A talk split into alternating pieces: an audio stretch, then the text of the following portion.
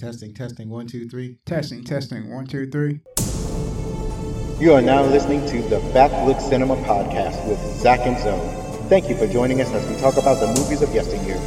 You can reach us on Instagram, Facebook, or Twitter by searching for Backlook Cinema. Check our show notes for more info. And now, let's get it in. Hi, this is Zach. And this is Zoe, and welcome to the Backlook Cinema Podcast with Zach and Zoe. And this is our 24th episode. And the reason we started, we started, oh, see, I'm already messing up, already messing up from the break, get tongue tied. The reason we started this show was to strengthen our bond between I, Zoe, and my son, Zach. We watch movies that I loved when I was growing up in the 70s and 80s and 90s and get the impressions of the millennial we know as Zach. We watch these great movies, and we're gonna see what's what. We're gonna see what's happening. So, uh, why don't you tell them about the merch? You can get t-shirts, hoodies, mugs, face masks, and a bunch of other items at our website, backlookcinema.com. And please follow us on Instagram, Twitter, and the other socials. You can find details in the show notes also at backlookcinema.com. You can leave us direct feedback, comments, suggestions, etc. Or you can email at fanmail at backlookcinema.com. You know what? We might even read them on the show. If, if we ever get any, we, we ain't got none yet. Well, I got got one from your grandma one time. So that that but it was like, you know, why don't you do this? Is one of those. You know you know how parents are. Am I right? yeah, exactly. One of them is in front of me, bothering me with this nonsense. right. So uh what was the other thing? Um also, as I mentioned last week, we got some new designs up right there available at the website. The the main website you can go to is the the Teespring website and the uh uh the the Teepublic website. So the easiest way is to go to the backlookcinema.com website and you can click on the pictures uh and it'll take you directly to the Backlook Cinema merch store at each of those sites. So uh there's some pretty designs thanks to Zachary with with the pretty designs. I still ain't ordered them for your mom yet. I got to get down to that since she's the one that asked for those designs. Have you seen them yet? No, Okay, well, take time out of your busy schedule and head on over and take a look at what you, what you have wrought. I'll think about it. I only did some minor editing on your on your things, but yeah. Well, why don't you go to our website and check it out? How about that? I'll think about it. so, uh, what was it? Um, oh, go go to the next one. I was about to say, uh, and please, if you like our show, then rate and review us on Apple Podcasts or whatever podcast app that you might be using. so, what have you been up to? Nothing. Nothing. No shows. No nothing. No. You ain't even watch. Well, I mean, other than going on Hulu now, since soon I will lose Cartoon Network as an availability to watch. have you seen uh Hulu? I mean, have you seen it on Hulu? The shows I've been watching on Cartoon Network, not Yeah. not the shows that I uh the shows that I expected to see there, but other shows, yeah, like Chowder. I've been binge watching that. Oh, oh, you binge watching on Hulu? Yeah, Okay, but Since- you haven't seen uh, what you call it on. You haven't seen some of the newer shows on. I mean they got that? Teen Titans Go for some reason, but they don't got the new Ben 10. I'm like, that's very weird, but whatever. Right. Sure. Right. They, they probably it's probably a lot of shows missing. So yeah. So You got that right. I guess you read the email where. Oh yeah, I saw it, and I was like, oh, that's why I asked you for the password. Right. So then they were like, uh, yeah, we're changing up our structure. And I know this is sudden's like, man, F you guys. Every time we get uh what you call it, um uh a cable package, they always take away something that we want to watch. They always do that, and I hate I hate them for it. They know I can't afford to go up uh, another tier. It's too expensive. That's why I took it down a tier. It's too expensive. I can't do it. I can't do it right now. I have to pay off all my credit cards, and then maybe I can go up one tier where they have Cartoon Networks. But until that happens, I can't. I can't do it. It's unfair, and I hate them for life. I mean, And- since we we have streaming shows, we can just cancel the whole tier thing, just keep the internet part. um, I feel like we can do that. that's another problem. Um, which uh, it's more expensive to have internet by itself than to have a cable package. So it doesn't make sense to cancel the uh, what you call it. It doesn't make sense to can- cancel the cable. But um, yeah, that's that's we're half cable and half streaming networks. So that's that's the way we're rocking right now. So um so so you've been binging. So so that's one thing. Uh, any comics, anything like that? Any what? Comics you've been reading? Any No. comics? no, nothing like that. No books at all. No. Not even that Zelda book that you bought No. to prove your argument. Nothing like that. Nope. Oh my goodness, uncultured. Not really. Uh, let's see. Um, what what about your games? I mean, the only thing there is is Smite and Outriders. That's just about it. Nothing else. Outriders. Stop. No, I I just said stop. F and don't No. get a two in the No. source. To stop. Do you know where that song's from? You last time I remember you told me it was some Eminem, but you just changed out the, one of the words with Outriders. Right, right, right. Because he was part of a group called Outsiders. It's on his first album, so you had a lot of his old stuff on his first album. So, anyways, uh, so I've been uh getting into the Captain America Red, White, and Black. It talks about the first Black Captain America in World War II. So I only read the first book. I think it's a series of six books. I only read the first book of that, and then um, uh, since I've finished the Outriders demo, I decided to go back to uh, what's that game I've been playing? The game with the spaceship, um, Outer Worlds. So you know that's a it's a boring game, but it's the right kind of boring. Just you know, you just settle down and you just total relax. You just basically zen out and do the missions. Maybe there's a gunfight every once in a while, but otherwise, I mean, that's how Fallout was. Well, the first two games. Right. But otherwise, you know, you just totally zen out and you just follow the story until you finish. Because I'm playing the first of the uh, DLC, uh, the DLC mission, and then the second one they had Did released. you it. beat the game first? Um, you can, but I prefer to finish the DLC. No, no. Finish the main game, then do the DLC because that's the whole point. No, you can do it. No, no, no, no. You can. Stop. You can. Have Stop. you played the DLC? No. All right, then what are you worried about it for? Just like the other way is uh Horizon Zero Dawn, they did it the same way. They made it so you didn't. As a matter of fact, in Horizon Zero Dawn, if you pay attention to the story, they would rather you finish the DLC before you finish the main game because when you start playing the DLC after you finish the main game, then nothing anybody says makes any sense, or it makes sense, but it feels out of context. So This is why games were better when they came out 100% instead of like 25% and everything else is DLC. Well, you know, I'm actually it's not that way. Like Horizon Zero Dawn, it's a relatively small mission. There's only one, and then um, what you call it, and then the the two missions that they have in Outer Worlds, it's a they're relatively small missions. I kind of like that because I know a lot of people they probably finished that game a while ago, and then next thing you know, you get DLC like ooh DLC. But I like incorporating the DLC in the main story. I like doing that. It's just something that I like doing. I know I could have finished the main story because I was close. I was at the last mission. I was at the very last mission, and then uh, it's one. Of, it was one of those places like if you if you go past this point, you can't save anymore. One of those points. But ooh, dang, that's the word. I almost knocked the thing down. But um, but I like doing including the DLC in the in the main story. So that's what that's that's what I'm about right now. So that's that's uh what else? Uh drawing a little bit, editing, um, but not not much. Like you, ain't got a lot done. So uh um let me ask you something. What movie did we look at? We watched a movie called Seven. Seven, or some other places, it's actually called the Seven Deadly Sins, especially in Spanish speaking countries. Uh, taken literally in, in those countries, it's called the seven primary sins or the seven main sins. So, are you familiar with the seven, deadly sins? Have you have you known about it before watching this movie? Oh, yeah, I knew about them. Oh, okay.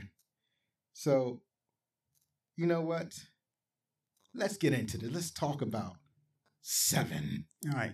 Two homicide detectives, uh, this uh, Desperate. desperate hunt for a serial killer who justifies his crimes as absolute for the world's ignorance of the seven deadly sins. The movie takes us from the tortured remains of one victim to the next as the sociopath John Doe uh, summarize Sermonized. sermonize to Detective uh, Sum- hmm, Summers? Somerset. Somerset and Mills, one sin at a time. The seasoned and cultured but jaded uh, Somerset reaches the seven deadly sins in an effort Yes, to researches. uh, researches the seven deadly sins in an effort to understand the killer's modus, uh, modus operandi.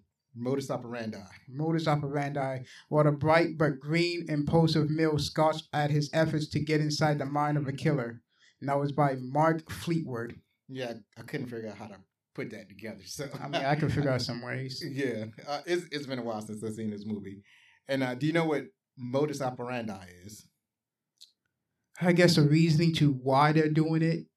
Yeah, it, it's uh the mode of uh mode of how they did it.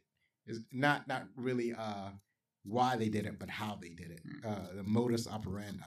So they use uh, this to find out how, especially with serial killers. So if somebody was blindfolded and toilet paper stuck in their mouth and then stabbed to death, and then they get to another murder and then they see the exact same thing, then they know that it was killed by the same person, and their modus operandi is to blindfold a person, stuff toilet paper down their mouth. So uh, this movie was released in September 22nd, 1995 by New Line Cinema. It grossed over $100 million US and Canada and $327 million worldwide. And, and that was on a $33 million budget. And it had generally positive review, reviews. As you can see from the box office numbers, that joint was a certified hit, 300 million out of a $30 million investment. That's pretty awesome. So this movie was starring Morgan Freeman. Have we not talked about this gentleman before? Yes, we have. As Detective William Somerset. He's been on, as I mentioned before, The Electric Company, and also Driving Miss Daisy, and Clean and Sober, and Unforgiven. And we have Brad Pitt as Detective David Mills. He was in Thelma and Louise, Cool World, mm, 12 Monkeys, Fight Club, and Troy. So yeah, that's uh not all of those are great movies, but this is like when he made this movie, uh he was like he was a red hot superstar and he's still a fairly popular actor, still making great movies. Uh this movie also stars Kevin Spacey as John Doe. Kevin Spacey is problematic, so the less said about him, the better. Oh yeah, Gwyneth uh, Pat mm, Pal Paltrow Paltrow was playing Tracy Mills. He was an Iron Man, Hook, Sallow Hall, Hal, uh, Sky Captain, and the World of Tomorrow Avengers, uh, World of Tomorrow and Avengers Endgame. You remember who she played? Uh, uh, I can't remember the uh, the name of her character. Do you remember what her character did? She was with um Iron Man a lot. She was uh uh what's his name? Uh escaping me. I'm trying to think of Iron Man's real name. Yeah, I can't remember at the Oh my goodness. Mm. Ha ha ha. Your comic knowledge is lacking. No, she was she started off Pepper, that's her name. Oh, there, there you go. You got it. She started off as uh, Tony Stark's secretary secretary and later they married. Um yeah, so she was in most of the Marvel movies that featured uh, Tony Stark. I think the only one that she wasn't in was uh, Spider-Man Homecoming. So anyways, uh we also have R. Lee Ermey. He played the police captain. He was in Full Metal Jacket, the Texas Chainsaw Massacre remake, and Mississippi Burning. And uh, people mostly know him from Full Metal Jacket, uh, where he played a drill sergeant. And he was very convincing because he was in the Marine Corps, and Full Metal Jacket is a Marine Corps movie. So uh, we, we'll be seeing him in the Uh-huh, future. uh-huh. uh, we have Richard Roundtree. right. Uh, District Attorney Martin Talbot was the character he played. He was in Sa- the heck Shaft, Shaft, Saft. What kind? read, read them as they're separate movies. They're all separate movies. Why? Okay, Shaft, Shaft, Shaft, Speed Racer Speed Racer Joy and George of the Jungle. Why didn't you just put what the other two were? I, I just thought it was funny. So No, the name the name is pronounced Talbot, Martin Talbot, and yeah, because he was in Shaft, which is the original movie where he played a, a character named Shaft. Then he was in Shaft, uh, where he played uh, the father. I feel like there should be a No, subtitle. He played no, there is no subtitle. That's You're, you're telling me that all so they did about it. was That's they just so remade the same movie, but It's not haven't- even a remake; it's a continuation. But because there is a sequel to Shaft, a direct sequel to the first movie, and it's I think Shaft in Africa. I can't remember. It's it's Shaft, and then there's a sub, you know, a subtitle. But uh in these movies, it was Shaft, where he played a man named John Shaft. Uh, there was Shaft, where he played a man named John Shaft, but he's not the star of the movie. That he's the uncle of the star, which happens to be John Shaft. You know, where why they named the nephew right after his uncle? I don't know. I don't know how to get away, but they did. And then Shaft.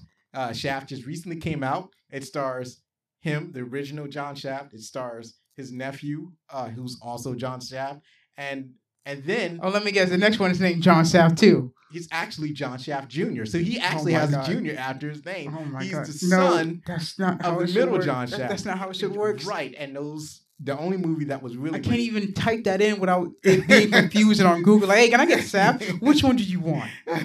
We got many of them. Well, you could say uh, Shaft 1970, whatever. Uh, then there's Shaft 19. I think that came out in 2009 or something.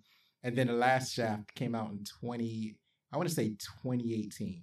Oh, So- you should have put that down then. So I, had, no, was I, I. I was having fun with that. I was Uh-huh. having fun. Well, let's just get on to the next person. Uh, John C. McGinley. Uh, he played California. He was uh, he he was uh, let's see, officer. Oh, off. He was in Office Space, Get Carter, The Rock, and Set It Off.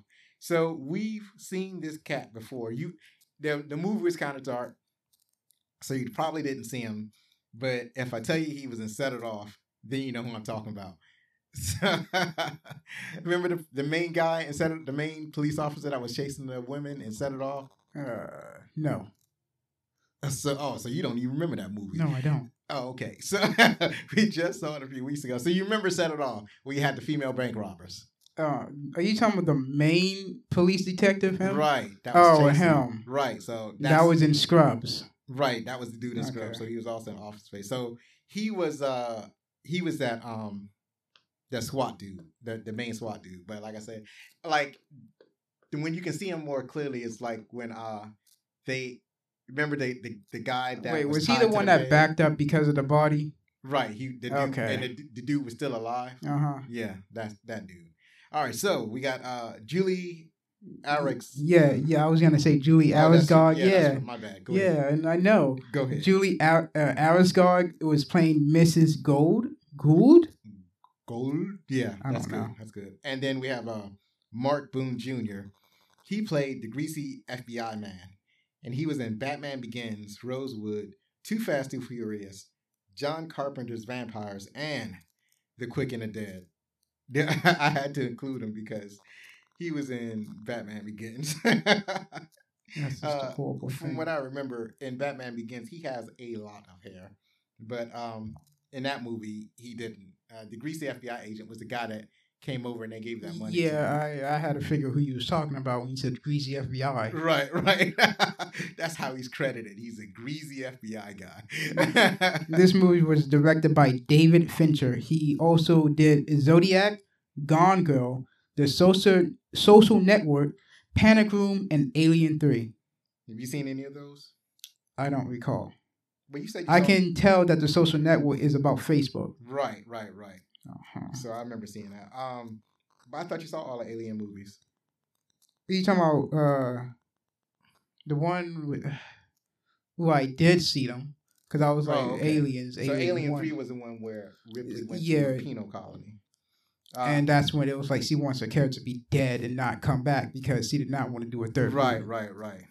So the only other one I seen besides Social Network and Alien Three, I don't. I remember seeing Panic Room on a DVD aisle, but I don't remember if I saw it. I kind of think that I did, and I I seen some of Gone Girl. Uh, that came out like a few years ago, and we actually have the the DVD or whatever.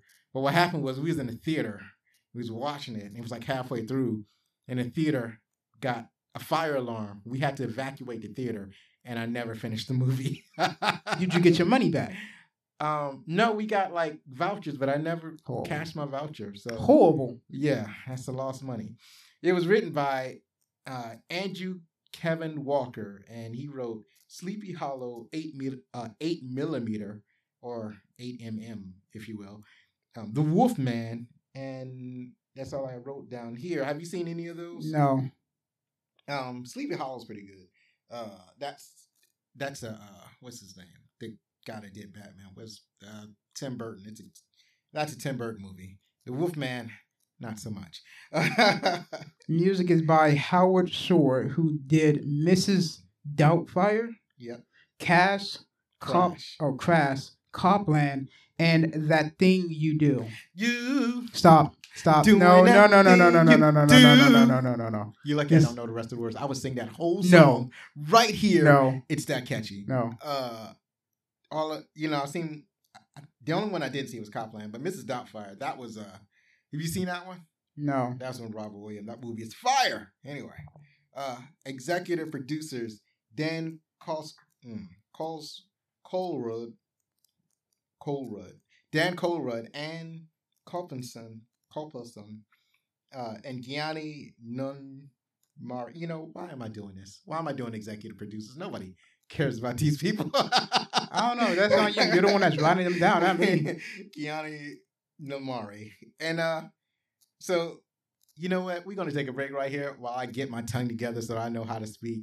And then uh we'll be right back after this. Hi fam, this is Zoe. And I'm not here to try to convince you to buy a Klingon rifle or to offer you a fully paid trip to Narnia.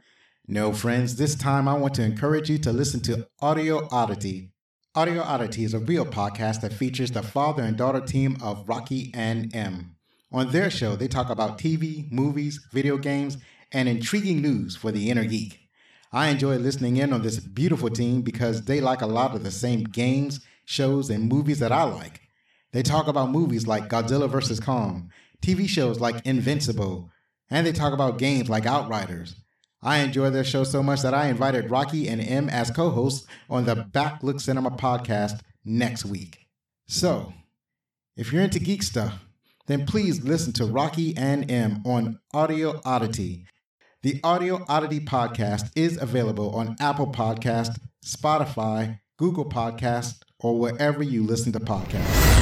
And we're back. So, this is where we find out what did the millennial think about the movie? Eh, It's good. It can pass as something that came out today. Yeah, it did uh, age well, didn't it? Yeah. I like to. Have you seen any of the Saw movies? Saw, uh, I believe I seen one of them. Probably Yeah. saw two or one. Mm, I seen Saw two, and let me tell you, that's the only Saw movie I ever need to see. I don't need to see one more Saw movie. You know that Chris Rock is going to do a Saw movie. Oh, wow, that's interesting. So you're gonna go guess watch who's that not one? going to watch it. You are. No, I'm not going to watch it. Why not? I mean, I want to watch Chris, and this is a serious movie. He's it's not like exactly Saw. It's more like it's kind of like a, from what I can understand, it's more like a uh, what do you call it? Uh, off, not not an offspring, um, a spinoff. It's kind of a spinoff of Saw, but it's you know is definitely related to the Saw universe. But um, nope, nope, not it's not dealing with the blood and gore. Not gonna do it. It's too realistic. So uh, You'll be fine. and uh and the thing about Saw, the reason I brought Saw up because he makes them do it to themselves. Yeah, that's the whole point. Right. So that was what happened in this movie, Seven. Seven was the original Saw, except you saw the results of what happened when they did it to themselves, but you Yeah. didn't see How they did it. yeah, you didn't actually see it in progress. You just saw when the detective showed up, there's blood everywhere and the smell of a dead body, and and you encounter the results of what happened. So, um, what were your favorite parts about this movie? Uh, I guess when they're going around trying to figure out what his whole motive is, why he's doing it, Right. that- what's the next person gonna, who's the next person gonna be? right, right, right. That the whole detective aspect of the movie, the- way the way it was put together, that was lovely. So, uh, in any particular murder caught your fancy? Uh, I guess the one that was tied to the bed, who he had there for like years apparently. Yeah, that was a trip, wasn't it? And the thing about that one was he wasn't yet dead. he wasn't even. He was just there for years, right, right. which means this man was planning this ahead of time. Right, right, right. He planned it way ahead of. Time. He Now- didn't care who what detective took the job. He just wanted someone, Right, right, and one of them was going to end up being Wrath. Right, right. That is true.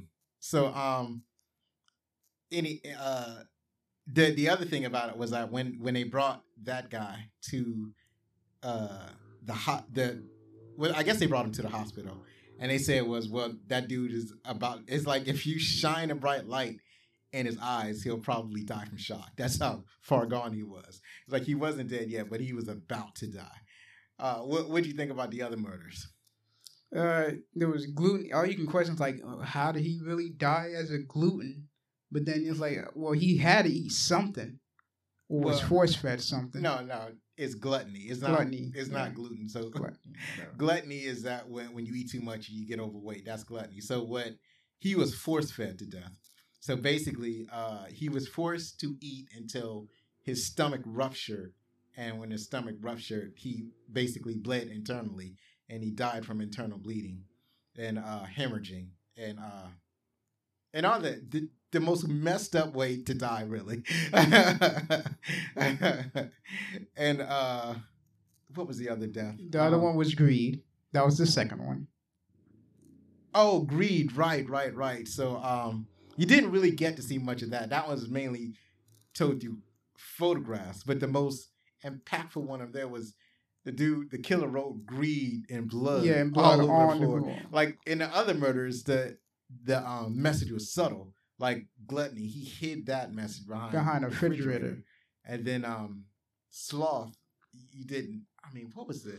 Sloth was the one tied to the bed. Was that? the- Yeah, that was the one tied to the bed.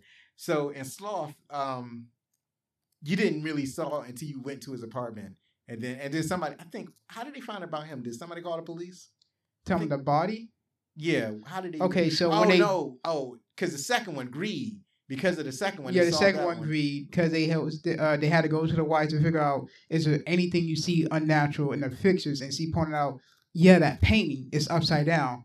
When they moved the painting, they looked all over the painting, didn't find anything. Even tore the back off, didn't find anything. That's when, you know, they examined the wall to where they found out there was fingerprints. Right. After they scanned the fingerprints, figure out who it belonged to, found out it belonged to some murderer or whatever It was a drug dealer. drug dealer, went down to his location because they figured it was him, even though it spelled out "help me." which Right. is- Right. Right. Should right. be a hint saying it can't be him because Right, it says right. "help me" in his fingerprints. Right.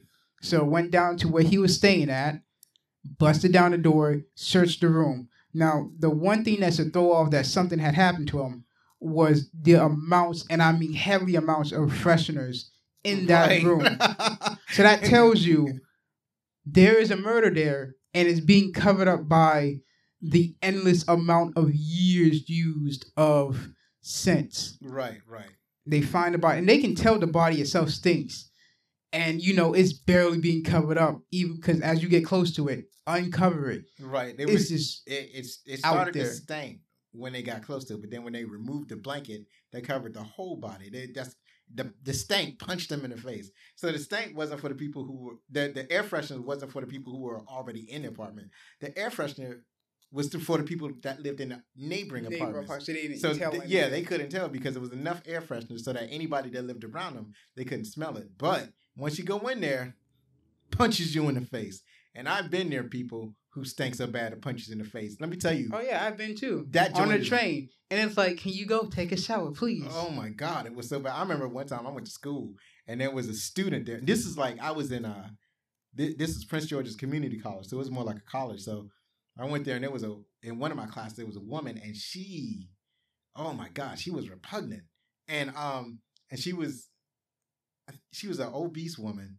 She sat near the front row, so the teacher got the worst with her. All everybody else in the class sat as far away from her. Sat in the back near the window. I mean, they tried to talk to her. They gave her soap. It was like everything, but this woman, every single class, uh, she she was repugnant. It's like the type of person who didn't take a bath. Um, so it's one or two things: either she didn't take a bath, or she just had a medical condition that she stank. But um, yeah. So I've experienced that. So I know what those detectives are going through. Uh, maybe it's, they're going through something that's ten times over. And the thing, the thing about it was that he was still alive. Yeah, he was still alive. Right, right. So uh, there, there's some trivia on that dude too. Uh, and uh, what was the other murders? What else? Uh, there was envy, lust. What was the other one? So en- envy was like at the end. Yeah, envy was the end. En- envy and, and wrath was the last two. Uh, I know lust was when they went down to the sex oh, place. Right, right, right. Where right. the, where like he forced a guy to kill another girl by having sex with her, but what he did was tie a knife to him. Right, he tied a knife where, uh, it, like as as though it were a strap on. So instead of a dildo, it was a very sharp knife, and uh, forced the guy to have sex with the prostitute with the knife. And uh, the guy was messed up after that. He was because it was supposed to punish both of them. It was supposed to punish him without killing him and and the prostitute because he really hated the prostitute. That yep. was really what he uh, what he wanted to do. So I'm like, and they discovered and they knew that she was their next victim because one of the best parts I liked was when they figured out who he was before he he was ready for them to figure yep. it out. So that's where most of the action in the movie takes place. So that was uh when they went to his apartment, they knock on the door and they see a dude coming up. Dude comes and then takes a shot down the hallway. Shot, runs away. Right, right. So everybody chasing him. So and then after all that action, they came back and then uh he tried to say, uh, we need a warrant. It's like, no, we don't we don't need a warrant. We know, we know he did. It's like, but how did we get here? We need a reason to get here. And then uh so uh, it, and that was Somerset trying to talk to Mills. Somerset trying, trying, you know, he the older, yeah, the older reason, the older reasoning dude. It's like we can't go in there, you know, because we don't have a reason for being here. And they argue for a little bit, and then it seems like Somerset convinces Mills that not to knock down the door because then if if Mills kicks down the door, then they'll lose all that evidence. And next thing you know, he kicks down the door. He kicks down the door and asks how much money we got, and they end up paying a druggie to lie for them, saying, "Yeah, you know, there was a guy going in and out at night, and you know, I got suspicious, so you know, I called right, right, to right. come down to check it out, you know." and it's like, oh, yep, the dirty tactics. Yep, there it is. Right. And right. I'm like, and he did learn that from uh, some Somerset himself because he did pay an FBI guy. I'm pretty to sure do research. It's probably something that he did because remember he transferred from another location. That also so probably is probably something that he used to do in this other location. Right, right. So yeah, that that was a trip. That was a nice part. So um, so they go in and they find all the uh, all this, basically his personal space. Yeah, his personal find, space. All the evidence that he did it. Right. And to the point where they find pictures where he legit saw them and took pictures of them at some point of time in the movie. Do you remember what what it was? Apparently, it was like when it was at the stairs. Right when the uh the very first or second murder. I can't remember it was the first or second murder. It's probably. But the they they were in the apartment. They was up some stairs. And then uh, yeah, it was a second apartment with right, Greed. Right. So he took the pictures when they went back to church. Right. And then you know he said, "Get out of here!" Get. He's like, "I'm oppressed. I'm the right to. I have a right to be here." And he was like, "Get out of here!" You don't remember that part? Yeah, that so was probably guy, him. Yeah, that was him. That was him. that was messed up. So they looked the killer in the face and they told him to go away. And uh, you know, obviously the killer knew that was going to happen. so um what you call it? Uh, so they go in, they find photographs of themselves, they find photographs of all the former victims, and then they find a photograph of uh, at least one of his next victims. Yeah. So um, yeah, I remember watching a. I, I had watched a video on the internet where somebody had a very sophisticated, uh, what you call it, like um, I forgot what you call it, analysis. He had a very sophisticated analysis about uh, about this movie, and I was like, man, that's eloquent. There's no way I could say it like that. it was like that. Those are very good insights, uh, but this uh, I can't uh, I can't use those words. I don't I don't know what half of those words mean. I don't.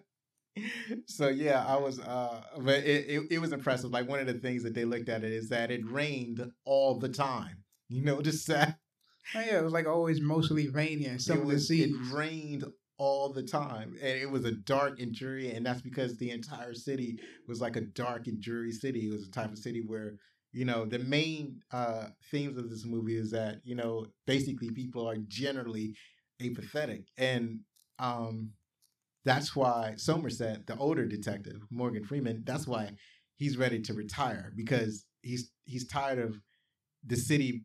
He's tired of an apathetic city, you know, uh, being in a place where you know where nobody cares is, is rewarded. That's why he puts out the example of like if uh if a woman is in trouble, then or you know is she doesn't holler help or rape, she don't holler those words. She hollers fire because if you holler help, then people stay away because they're apathetic. But if you holler fire, then people will come running. Yeah, they want to come and see the fire. So that's that's the kind of thing he talk about. Where Mills is different. You know, he thinks that he can make a difference he's not at the point where he's a newer detective.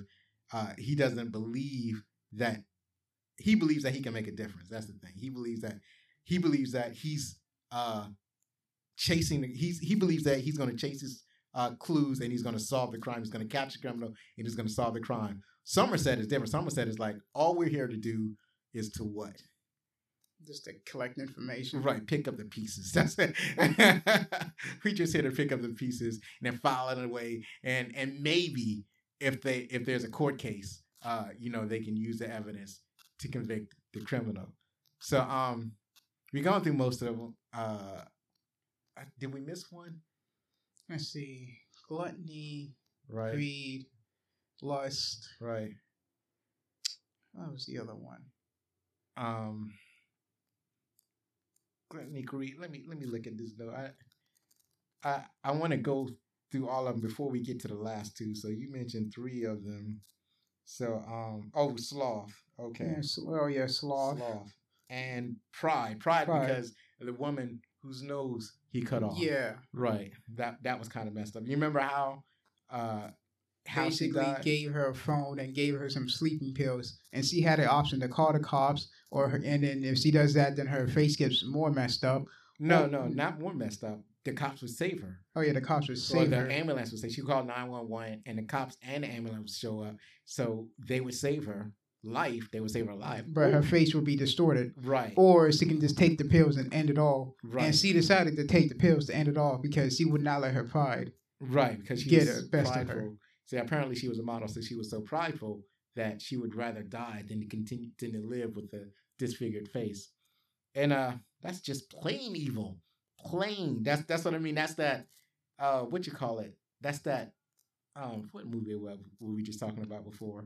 You mean Batman? No, not Batman. uh the one where I talked about Chris Rock. What was that movie? Um Saw? Yeah, it's that's that Saw aspect of this movie where uh you know, the criminal forces like in in every instance, like with gluttony, he forces that dude to uh to eat till he dies, and and uh, is forced to stay in bed, not to forced, move. Right, forced to stay in bed.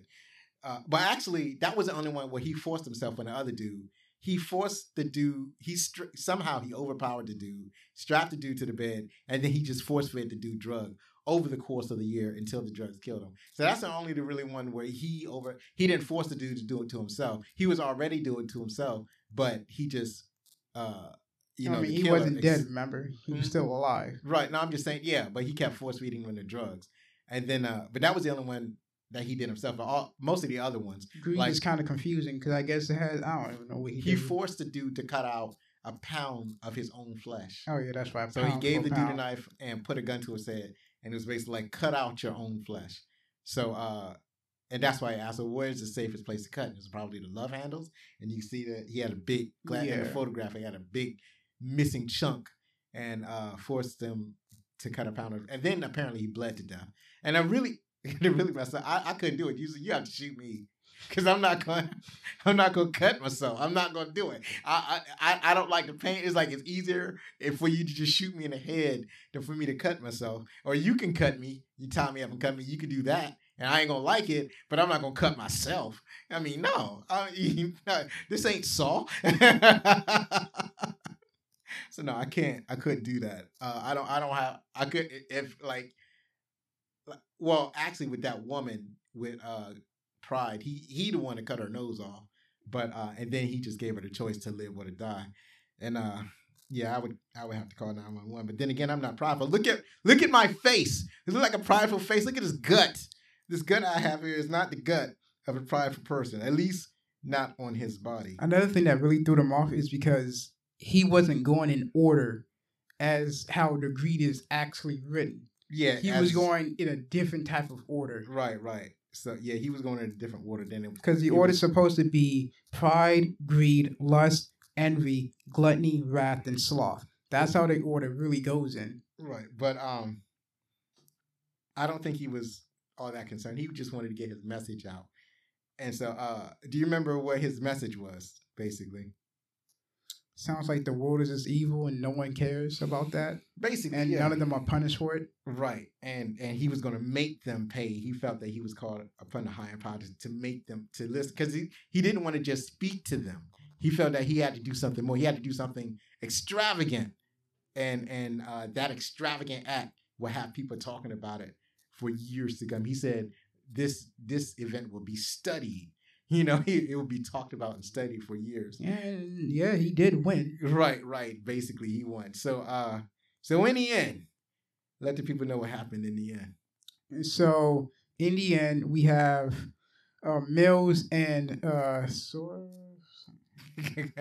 Mills and Som- Somerset, Somerset. Somerset, taking John Doe out into the fields because he's like, "Well, I'm going to take you where the last body is at." How, how did they get Summers? I mean, John Doe in the first place. John Doe just walked into the just apartment with his hands in the air, he just walks right in. and they realized why they could never find his fingerprints because this man constantly kept peeling, cutting off his fingerprints right, just so he leaves no evidence at all. right, right. I And mean, even though there's a better way, aka rubber gloves, gloves, but because- but then again, he was like, "Eh, to- screw it.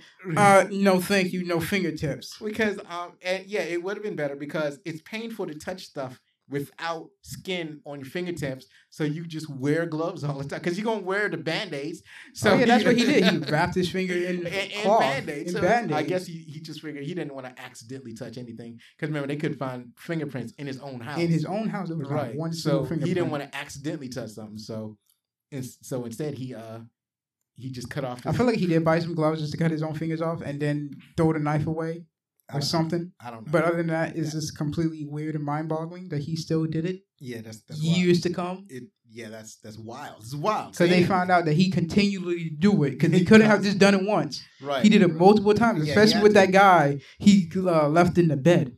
Right, right, right. So um, so you were like, uh, so you was talking about, so they, so they got him. uh, Got they him. Made a deal with his attorney to drive him out to the middle of nowhere. Yeah, to find the two bodies. Now, when they go all the way out there, they just looked around confused, talking about we don't see a body. They do see a dead dog, but he's like, I didn't do that. right, That right, right, right, right. And he asked Somerset, "What time is it?" He tells him it's seven o one. He's like, "Okay, good, we're close." Right. They go further out into the field, and by the way, there is a helicopter following them, even though he specifically said he just wanted those two. Right, right. and you know they're out there looking. That's when they see a truck come up. So Somerset goes to stop the truck to see what's up. The guy comes out saying, "You know, I was here to deliver a package to Mills." He allows the guy to bring the package out, put it down, and figure out, you know, if he was telling, you know, uh, not telling truth, but to see his ID. He was like, "Okay, now get out of here." Tells the guys in the helicopters, you know, uh, he's going back up north. Have someone pick him up he opens up the box and he sees something horrifying. Now, I can already tell what was inside the box since the movie don't want to say it. And you know, the murderer already claimed, you know, already told him what was in the box. Uh, you know, he already gets the idea who the next two victims are, who the next three victims are. So he immediately runs back to well, Mills. there's only two more victims. I mean, oh yeah, yeah, Right. There's only two more. So what happened is that, uh, so at this point, Mills is covering John Doe with his gun, and Somerset is over there where the box is. I guess they're like several uh, hundreds of feet apart, at least at least a hundred feet apart. So when he sees what's in the box, he starts You running running, back. running back, telling Mills to put his gun down. right. This right. constantly still running, telling him to put his gun down. And Mills is very getting upset at this point because he's confused and just getting irritated by the way the guy is talking because he Right, brought up that- his wife, Right. brought up how he wanted to play husband, how it didn't work out, and how he ha- had to silence her. Right. Right. And by the time Somerset got there, he keeps telling him to put the gun down because he already figured out what the plan was. Right. He figured out that he was like, "Listen, we're following into his uh, into his plan. This is what he wanted. Put the gun down." right. And then Mills at this point is constantly getting pissed off even more, trying to figure out what was inside the box. Right. And he pieced it together himself on what was inside the box without looking. And he's just heavily devastated. Well, he he figured out because the dude kept telling Yeah, him. kept telling him. Right. And oh, but what really though, what he said something that really drove Mills over the edge. And what was that? Oh yeah, saying, "Oh yes, he had a baby." Right, She was, she was talking about. She was saying it was like, "Oh, he didn't know," and the only one that knew was Somerset, and he was like, and he told his wife to, you know, you have two options to get the abortion and don't say anything, or to tell him. Right. But those, that's all. That's the only advice I can give you. right. And again, he's heavily devastated. He is broken, and he is filled with rage, wrath, and this complete depression of sadness. Right. And you can see it when he holds his gun. He is mad with anger when he points the gun, but then when he puts it down, he's filled with sadness. And he's contemplating himself on if he should pull the trigger, killing him, or just let him get arrested and be put in jail forever. Right. So if he allows him to get arrested, then He's just living a life of depression and sadness well, that it's, it's not that. It's that the plan fails. John Doe's plan Yeah, fails. his plans failed, but ultimately, Mills is just a broken man. Right. Right. Right. Right. So Mills is like, so Mills pulls the trigger. Yeah, Mills is t- he's messed up, pulls the and trigger, kills Somerset is trying in to the calm down, uh, and and trying to talk him out of it, but is like Mills is inconsolable. Yeah, he, and and and you know the uh what you call it his his pregnant wife is dead and he find he find not only did he find out his wife was pregnant but then he was murdered she was murdered and her head was cut off and by put in the a, a box. psychopath and put in a box as, as some kind of sick joke so yeah he he not only did he shoot him in the head but he, He shot him multiple times Yeah, he- until his clip was completely he empty. emptied his clip into that man and uh and he was messed up so so um and then and but before john doe died he explained that that he envied his yeah, wife envy, and that was uh, the he, tell. he envied mills and because actually on the car ride to this remote location He was kept talking he, tell, he told him how he Mills wanted to how- live an ordinary life. right right he told mills how he envied him and he kept telling him again I, you don't you Even see when, when he you? first called him, he was like, "I envy you." too." Right, right, right. So he was telling him the whole time. So he was explaining that he was this he this was the sin that he was experiencing and he needed to be punished. And and Mill was uh filled with wrath and that was his uh and that was his sin. But see he forced that upon him. Mills. Right? Yeah. It's like otherwise he wouldn't have felt that. It's like you you made him feel that way. It's not like that was the life that he lived. That that was like all the other uh so-called sinners that he murdered has something to do. yeah, with that, that what was part of had their to sin. lifestyle. So you had gluttony, for example. You know, that was what he was a big fat man anyway. So that's what he was. You had uh sloth that he stayed in the bed all the time. That that was what he was. And so on and so forth. You know, how he was uh Grievous Uh, all yeah. the money. right, right. So that was uh that was what they did. But with wrath, you, you know, it wasn't like there That's- are wrathful people. Yeah. But Mills wasn't a Mills, he was person. actually a nice, kind person. was- like, sure, he lost his temper at times, Yeah, he was very emotional. He was a very emotional but he dude. wasn't just straight up always, you know, Right. twenty four seven pissed off. Right, right, right, right. So you know, and in this way, he's just being. So the killer's just being an a hole at this point. Yeah.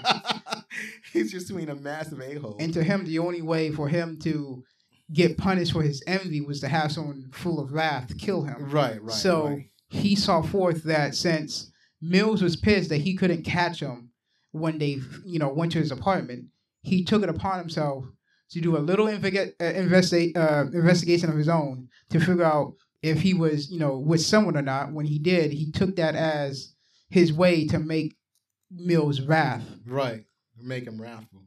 So yeah, and and in that way, this is a brilliant movie. And that, and that does explain why he had fresh blood on him too when he came in. He killed a bunch of people when he came in. He killed. He he he did the uh the pride murder where he cut off that woman's nose. He killed um he kills he it, that was his own blood. So Yeah. it was own blood from his fingertips because they this is the police captain talking Yeah, about the blood types they found. Yeah, blood from the woman, Blood from from- his fingertips, and from a third unknown party. Right, and the third unknown party was his wife. So that was messed up. and and the ending of this movie is close to how uh what you call it, the one where uh I see dead people. What was that one called? I don't know. but you know which one I'm talking about, right? I believe so. Uh, uh, the Sixth Sense. Yeah. So it's kind of it, it, it. That's the kind of ending it had. Uh, it, it had a Sixth Sense mm-hmm. type of ending where it's like it was basically totally unexpected. The, the way it ended came out of nowhere. Did you expect that? of him to shoot. and- No, no. As, as far as the way that the whole ending played out. I really did because you know anyone would get that upset to not just let a guy. Just talk about like his. Did you know like his wife was going to be murdered and all that kind of stuff? yes. I didn't. I, I I was totally blown. away. I had no idea that was going. None of that was going to happen. it was. It was like I didn't expect him to even turn himself into the police station. so I 'cause picked even- it up when the moment they said it was a third party, and I was like, eh, it has to be someone, someone very important for this, an unknown third party, and he legit turns himself in, knowing that this is his plan. right, right, and here, uh, and that was the thing though, right? Because the detectives didn't know why he would turn himself. It's like, why is he turning? And because it was like, uh, Mills is like, man, he's just messing with us. And and Somerset was like, yeah, you're right this time, because the whole time uh, Somerset and Mills are kind of like at the opposite ends. Uh, Mills is real hot headed and he's cocksure and he, he wants to. It's almost like he wants to fight all the time. And uh, Somerset likes to take his time and likes to think and likes to ask questions uh, to make sure he gets everything right. That he wants to get all of the clues, and um, while while Mills is super impulsive. So um, yeah, so that's uh, and, and that dynamic in, in the movie that that's makes it like special. That's a special movie and movie moviedom. So um, you know what? Let's go over to trivia. Why don't you uh tell us what what's what? As preparation for his traumatic scene in the interrogation room, Leland Os- uh, Orser. Ors? okay, would breathe in and out rapidly so that his body would overly uh, saturated with oxygen, giving him the ability to hyperventilate. He also did not sleep for a few days in order to achieve his character this um disorientation look, Disoriented. dis- disoriented look. So you know which one they're talking about? Oh yeah, the one uh, uh lust. right. The one right, filled with right, lust. Right, right, yeah. That, I that- mean, and yes, someone like that would, you know, come out like that after Yeah. being forced to kill someone via penetration like that. right. That that it that'll mentally mess you up. I don't think that dude is gonna be right for the rest of his life. He he he really acted that. And, and Brad Pitt at the end, he he acted the crap out of that scene, whether or not trying to decide, trying not to kill this dude. Ended up killing him anyway. uh, New Line executives originally balked at the film's ending, but Brad Pitt refused to make the film if the ending was changed. Some tell me that they wanted the ending to be like, oh yeah, Brad Pitt character doesn't kill him, Right. and the criminal gets put in jail. right.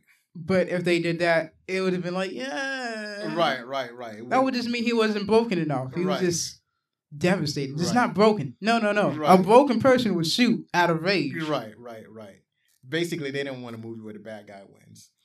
Oh well, too bad. Right.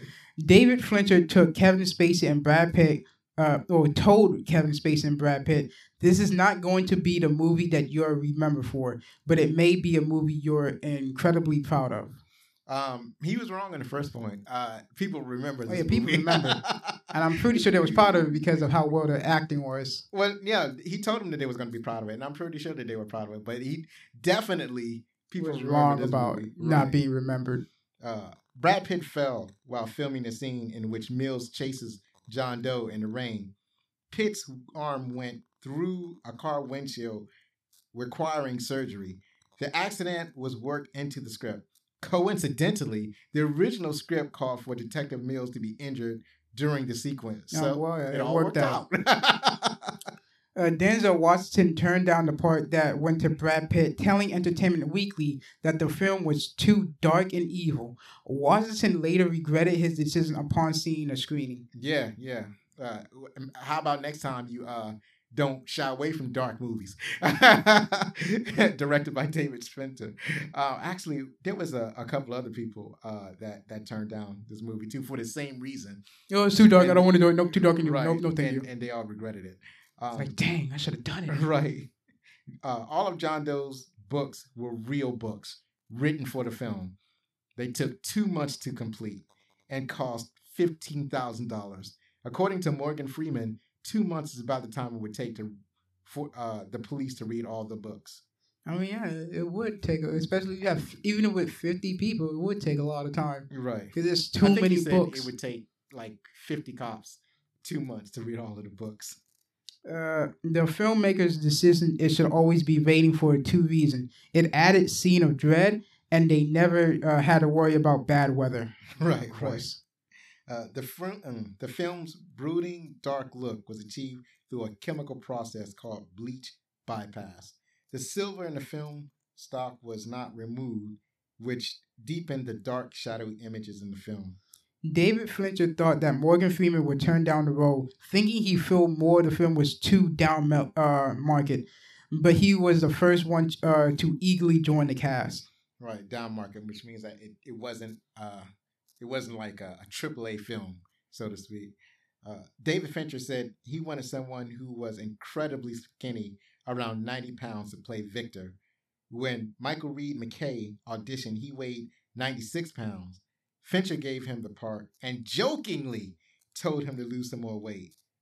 Much to his surprise, MacKay had lost another six pounds when the filming started. So that's the dude that was tied to the bed. that's why he looked so skinny. That wasn't makeup. That wasn't a doll. That was him having lost all of his wages. David Fincher was impressed with uh, Gwyneth uh, Paltrow. mm, Mm, that, that name is kicking your butt. yeah, Gwyneth Paltrow. Gwyneth Paltrow's work in Flesh and Bone that came out in 1993. She was his first choice of the role of Brad Pitt's wife. Paltrow was intensely not interested, so uh, Fincher asked her then boyfriend, Brad Pitt, to convince her to meet with him. Uh-huh. Uh, the makeup for Sloth Victim took over 14 hours. yeah, sure. Brad Pitt said Gwyneth Paltrow, uh, Paltrow, Paltrow. Paltrow character is the only sunshine we have in the film. Right, I mean, right. sunshine for the first part, but then the second part, sees just heavily sad because you know she is No, pregnant. it was it was actually raining in that part too. But Yeah, but she was still- after she after she had her head cut off. It was that day was a sunny day when her head was cut off. uh, for the gluttony scene, seven crates of cockroaches were released on the set and poured on Bob Mack. Something had to be put on Mack's ears and nose to stop the cockroaches from crawling in. It didn't stop them from crawling into his underwear. I'm like, nope, no. they probably paid him enough money. I'm like Jean Luc Picard. No, no, They paid enough money. not enough here. money. I couldn't do it. Nope, no roaches. When Nah, CGI that joint. when Mills list motive the killers give uh killers give, one of them is Jodie Foster told me to do it.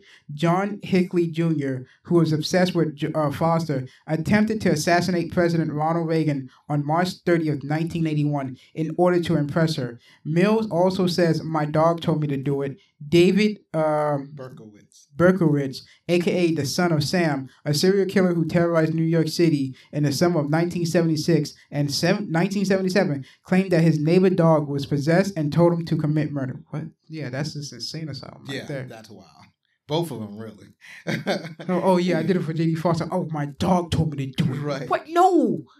uh, David Fincher was determined to make the film without compromising his vision. On his first film, Alien 3, in 1992, Fincher battled with the studio and was fired three times. Oh yeah, I heard about that. It's, uh, again, there's a YouTube. There's, his name is Matt McMuscles, and he what and he he has a series called What Happened, right, and one of them was Alien Three. right, where you know on how it was this turmoil and just trying to make the movie. right. They even right. tried to get a dog to play one of the aliens, but it didn't work out Right. because you know running out of time. Right.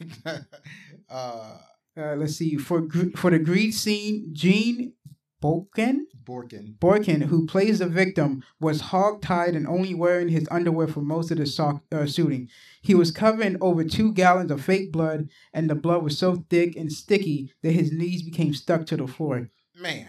Get some alcohol And pads. here's the thing.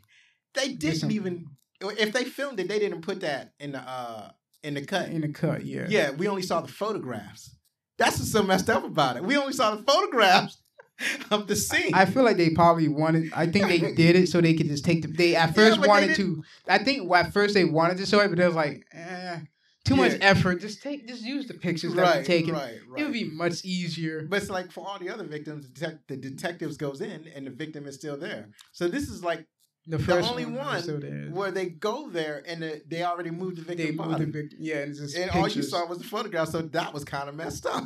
I would be mad. It's like, don't you know my knees were stuck to the floor? Uh, if all y'all was gonna do take pictures, anyways. Uh, let, let me go over the deadly deadly sins Yeah, you do that. for those who are not familiar.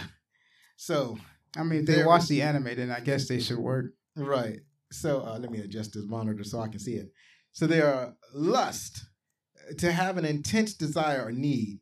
But I tell you that anyone who looks at a woman lustfully has already committed adultery with her in his heart. That's from Matthew 5:28. Gluttony, excess in eating and drinking. For drunkards and gluttons become poor, and drowsiness clothes them in rags. That's Proverbs 23:21. Greed, excessive and reprehensible acquis, acquis, acquisitiveness. Having lost all, all sensitivity, they have given themselves over to sensuality so as to indulge in every kind of impunity with a continual lust for more. That's from Ephesians 4:19. Sloth, also known as laziness, uh, disinclined to activity or or exertion, not energetic or vigorous. Uh, vigorous. The way of the sluggard is blocked with thorns, but the path of the upright is a highway. Proverbs 15:19. Number five, wrath, strong, vengeful, vengeful anger or indignation. A gentle answer turns away wrath, but a harsh word stirs up anger. Proverbs 15:1. 6. Envy. Painful or resentful awareness of an advantage enjoyed by another joined with a desire to possess the same advantage. Therefore, rid yourself of all malice and all deceit, hypocrisy, envy, and slather of every kind. Like newborn babies, crave pure spiritual milk, so that it may so that by it you may grow up in your salvation. First Peter 2 1 through 2. The last one, pride. Well, I don't know if these are in order. I'm just reading them in the order that was given to me by IMDb. I know we you get are. all of our Just- just continue on. Quality or state of being proud, proud, uh, inordinate, inordinate uh, self-esteem. Pride goeth, pride goes before destruction, a haughty spirit before a fall. Proverbs 16, 18. So those are the seven deadly sins. And I'll be honest, the world is already filled with enough sins anyway, because everyone holds at least one or few of them in themselves. well, You, you, know, can reject it all you want, but you should already know that it's true. Everyone has greed, envy, lust. It's always gonna be in them. There's nothing you can do to get rid of it. To be honest, Yeah, that that is that is true. Um, it, it's run uh some several 1996 Saturn Awards.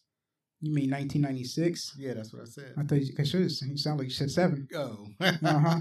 It got best writing uh, by Andrew Kevin Walker, best makeup by Jean Ann Black and Rob Bottin. Uh, so let's find out what the critics thought of this masterpiece. Critics gave it an 83%. The audience gave it 95%. The audience really liked this on Rotten Tomatoes. IMDb gave it an 8.6 out of 10. Uh, so Gene Siskel, we talked about a lot of Gene Siskel. Let's talk. Let's, let's see what Gene Siskel, uh, the Chicago Tribune says. We're seeing if you look past the gruesome details. That is correct. Uh, Mi- Michael Wil- Wilmington Uh-huh. from uh, again, uh, also from Chicago Tribune. Unfortunately, most of the scenes in Seven are unlikely, which mean yeah, which un, uh, unlikely, which means that uh, by the end of the movie, the duo is battling not just an insane killer, but an off the wall screenwriting. Um, I don't agree. Anyways, uh, Janet Maslin, uh, New York Times, she wrote, "The crime scenes are rendered in sickening detail, and the whole film has a murky, madly pretentious tone." And um, I don't know that. That that's a little much. That's a little much to say that. Susan Stark from Entertainment Weekly. When's the last time you saw a movie in which the divine comedy figured as a significant plot point? You know what? Never, never. This is the only one. This is the only movie I saw that was like that. Uh, there is a game uh, on which the Divine Comedy is based, and I played a tiny bit of it, but not all of it. And then there's also an anime, and I only know about the anime because of the video I told you that I watched earlier. They included an anime of Dante's Inferno. Um, so uh, I mean, they did bring up the book Dante. Right. Well, Dante's. Inferno is the original book that was written hundreds and hundreds of years ago. Uh, I'm not exactly sure when it was written, but it was hundreds of years ago. And uh, actually, Dante's Inferno is where many Christian religions get their idea of about hell and the afterlife from. They they kind of adopted the ideas that were expressed in Dante Inferno. Uh, so actually, I wrote that the next episode was Waterworld, but that's not true. The next episode is actually uh, Willow. The next episode is Willow. That's going to be a magical adventure. Uh huh. so, once again, if you like this show, then please rate us, write a review, share it with someone. Uh, use uh, a pound backlook cinema on Twitter, or you can at backlook cinema on Twitter on on Twitter, uh, or, or your favorite social media sites. Believe me, it matters. Be safe, hug your loved ones, and be outstanding.